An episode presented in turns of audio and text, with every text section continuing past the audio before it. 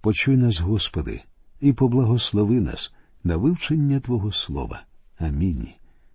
Друзі, ми сьогодні починаємо вивчення 16-го розділу книги Левит.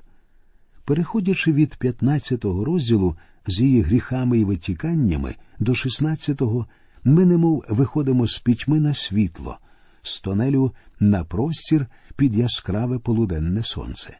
16-й розділ присвячено Великому Дню спокути, святу Йом Кіппур.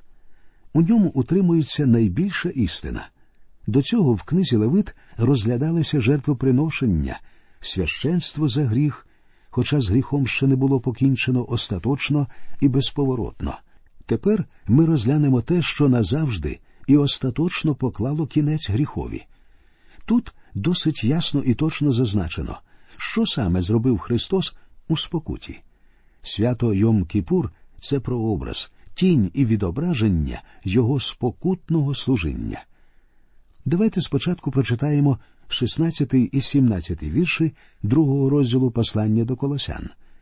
Тож, хай ніхто вас не судить за віжу, чи за питво, чи за чергове свято, чи за новомісяччя, чи за суботу, бо це тінь майбутнього, а тіло Христове. Тінь це картина, зображення. Хоча картина лише жалюгідна подоба дійсного предмета або людини, вона ж все-таки вказує на реальність. Хтось сказав роз'яснення доктрини символів, що нині зовсім забута, стане важливою проблемою майбутніх богословів. А тому ізраїльське свято спокути, що є тінню, символом або прообразом великої спокути Христової, заслуговує нашої найпильнішої уваги. Доктор Келох у такий спосіб говорить про значення Великого Дня спокути. Він був, можливо, найважливішою і характерною подією в законодавстві Моїсея. Рабини називали День спокути простим словом йома, що означало день. Саме в цей день із гріхом поводилися так, як не поводились в жодному іншому обряді системи Моїсея. Зверніть увагу на наступні слова в 16-му вірші цього розділу книги Левит з їхніх переступів через усі гріхи їхні. Далі в 22-й вірш. І понесе той козел на собі всі їхні гріхи. І у 21-му вірші і визнає над ним усі гріхи синів Ізраїлевих синів. Священик принесе спокуту за всі злочини людей, усього їхнього беззаконня і всі їхні гріхи. Це краще, що міг запропонувати закон доти, поки не прийшов Христос. Вказівки і правила, що стосуються Дня спокути, сформулювалися після історичного інциденту, коли надав і Авеуд, сини Аарона, втрутилися у святе святих Скинії і були негайно покарані смертю в результаті прямого і миттєвого суду і покарання Божого. Про це ми вже читали у 10 розділі книги Левит. Деякі дослідники і тлумачі навіть розглядають ці два розділи 10 і 16 разом. День спокути відзначали на 10-й день сьомого місяця. Ці два числа мають особливе значення у всьому писанні. Сьомий місяць це суботній місяць. Він означає відпочинок і припинення всіх робіт. Цей місяць був обраний не випадково. Його вибором був відзначений відпочинок і спокій, що настають після спокути в Христі. Як сказано в 10-му вірші 4-го розділу послання до євреїв, хто був війшов був у його відпочинок, той той відпочив від учинків своїх, як і Бог від своїх. Число десять також знаменне число в Писанні. Воно швидше за все несе в собі повноту Божої волі і його справ. Людям були дані саме десять заповідей, адже Бог міг дати ще одну або дві, але він цього не зробив. Бог зажадав приносити йому десятину, тобто одну десяту частину. Далі залишок Ізраїлю вимірюється десятою частиною, як сказано в тринадцятому вірші шостого розділу книги пророка Ісаїї. Число десять виражає розум і ціль Бога. Десятий день несе в собі істину про те, що Христос прийшов, аби виконати волю Божу. Богові було бажано, щоб Христос постраждав. Бог сам привів його на смерть, і Христос прийшов, коли настала повнота часу, тобто призначена година. Слово спокута давньоєврейською мовою вимовляється кафар і означає покривати. У старому заповіті Бог не забирав гріхів, він лише прикривав їх на певний час, доки не прийшов Христос і цілком не позбавив людей від них. Багато місць у Писанні учать цьому. Ось 30-й вірш 17-го розділу дій святих апостолів. Незважаючи ж Бог на часи невідомості, ось тепер усім людям наказує, щоб скрізь каялися. Послання до римлян, але дарма виправдовуються Його благодаттю через відкуплення, що в Ісусі Христі, що Його Бог дав у жертву примирення в крові Його через віру, щоб виявити свою правду через відпущення давніше вчинених гріхів. Дев'ятий розділ послання до євреїв. Тому він посередник нового заповіту, щоб через смерть, що була для відкуплення від переступів, учинених за першого заповіту, покликані прийняли обітницю вічного спадку. Восьмий дев'ятий вірші дев'ятого розділу послання до євреїв. Святий Дух виявляє оцим, що ще не відкрита дорога в святиню, коли ще стоїть перша скинія. Вона образ для часу теперішнього, за якого приносяться дари та жертви, що того не можуть вдосконалити щодо сумління того, хто служить. День спокути вказував на Христа, і його спокута така, що до цього подібної не робила жодна жертва, або церемонія, або обряд, або постанова старого заповіту. День цей відкриває Христа, нашого великого первосвященика, що входить замість нас у святеє святих. Давайте розглянемо структуру 16-го розділу. Вірші з першого по шостий розповідають про підготовку священиків. Вірші з сьомого по дев'ятнадцятий розповідають про підготовку місця здійснення обряду. І вірші з 20 по 34 розповідають про підготовку людей. Почнемо з підготовки священиків. І Господь промовляв до Моїсея по смерті обох Ааронових синів, коли вони були наблизилися перед Господнє лице і померли. І сказав Господь до Моїсея Промовляй до Аарона, брата свого, і нехай він не входить кожного часу до святині за завісу перед віко, що на ковчезі, щоб не вмер він, бо я в хмарі являюся над тим віком. Вказівки, постанови і весь обряд Великого Дня спокути стали необхідні після смерті Надава і Авіуга, щоб втрутилися у святе святих і були негайно покарані смертю Богом. Постанови про Великий День спокути пояснювали таку несподівану смерть цих братів. Цей обряд ясно відкриває повну святість Бога і повну гріховність людини. Між Богом і людиною пролягла величезна прірва, але буде неправильно вважати її нездоланною. Завдяки Христу через неї перекинуто міст. Сьогодні Бог закликає людину прийти до нього. Але, друзі мої, ви повинні приходити до Бога тільки на Його умовах. Тільки тоді ви зможете приступати до Бога з відвагою. От що написано у віршах з 19 по 22 10 розділу послання до євреїв. Отож, браття, ми маємо відвагу входити до святині кров'ю Ісусовою, новою і живою дорогою, яку нам обновив Він через завісу, цебто через тіло своє. Маємо й великого священика над Домом Божим. То приступімо щирим серцем у повноті віри, окропивши серця від сумління лукавого та обмивши тіла чистою водою.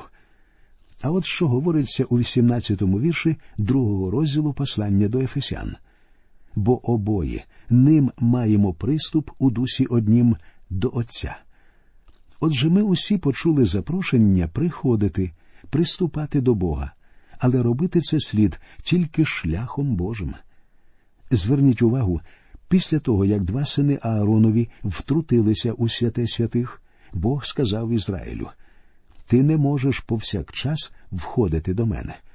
Сьогодні ж для нас усе виглядає зовсім по іншому.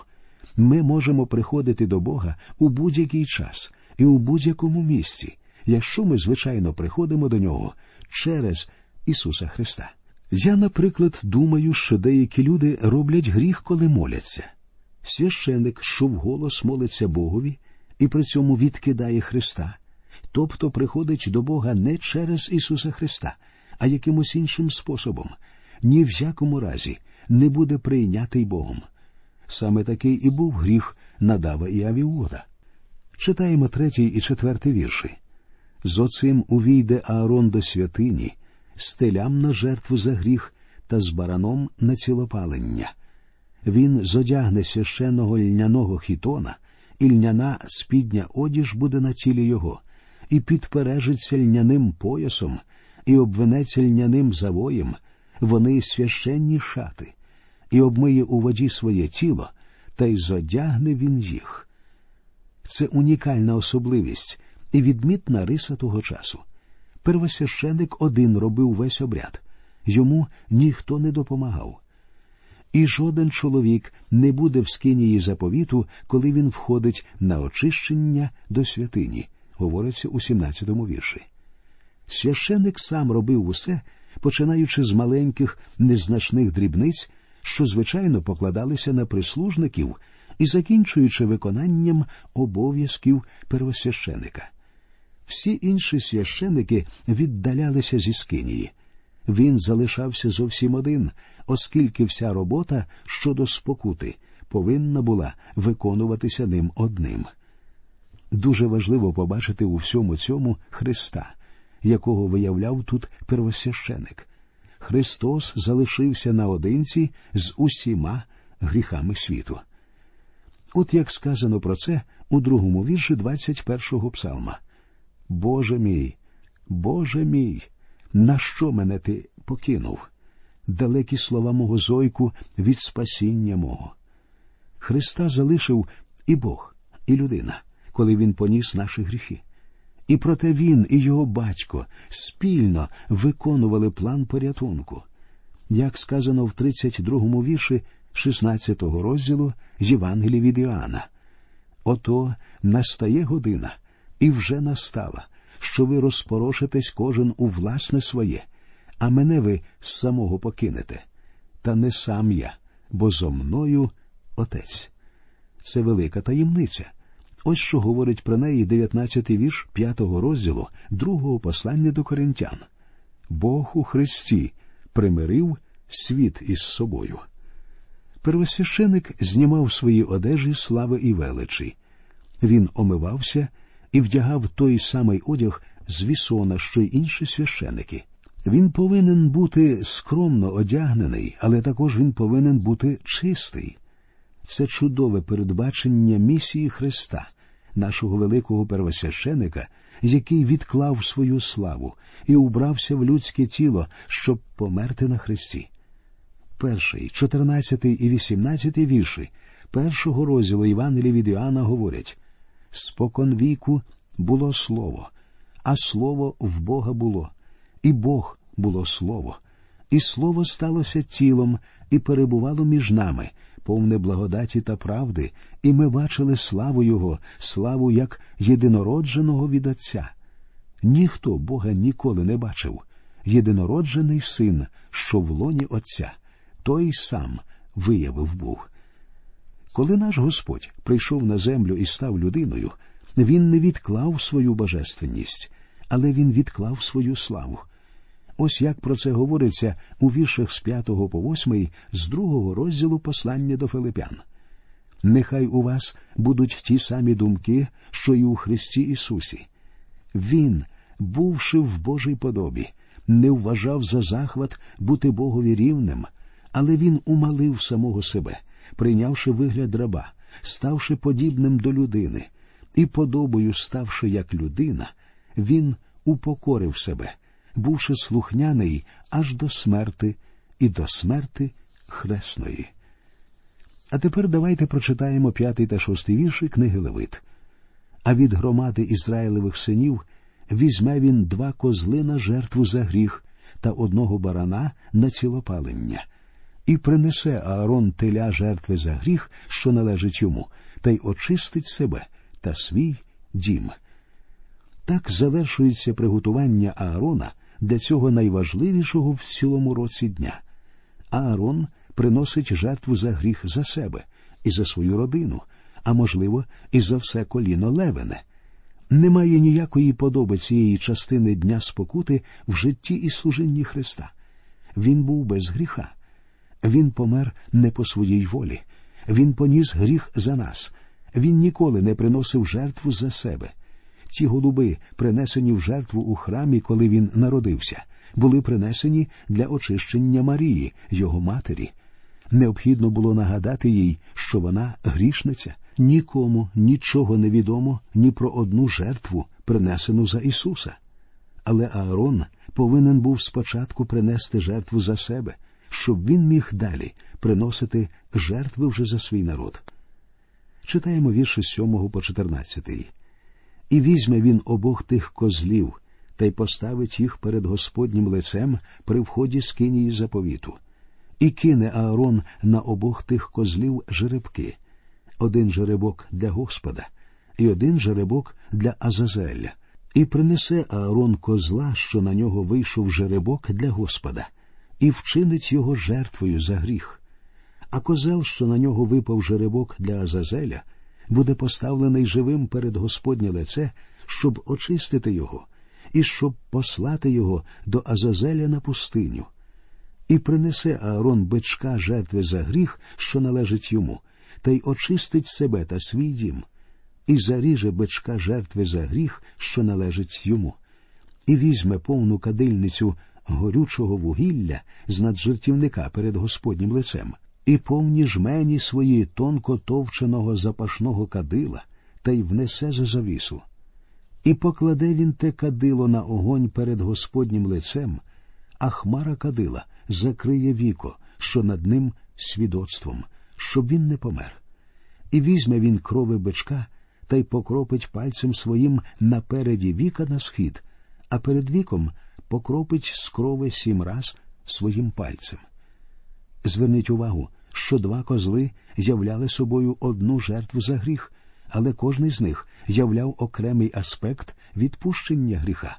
Одного приносили як жертву за гріх, а другого відсилали в пустелю.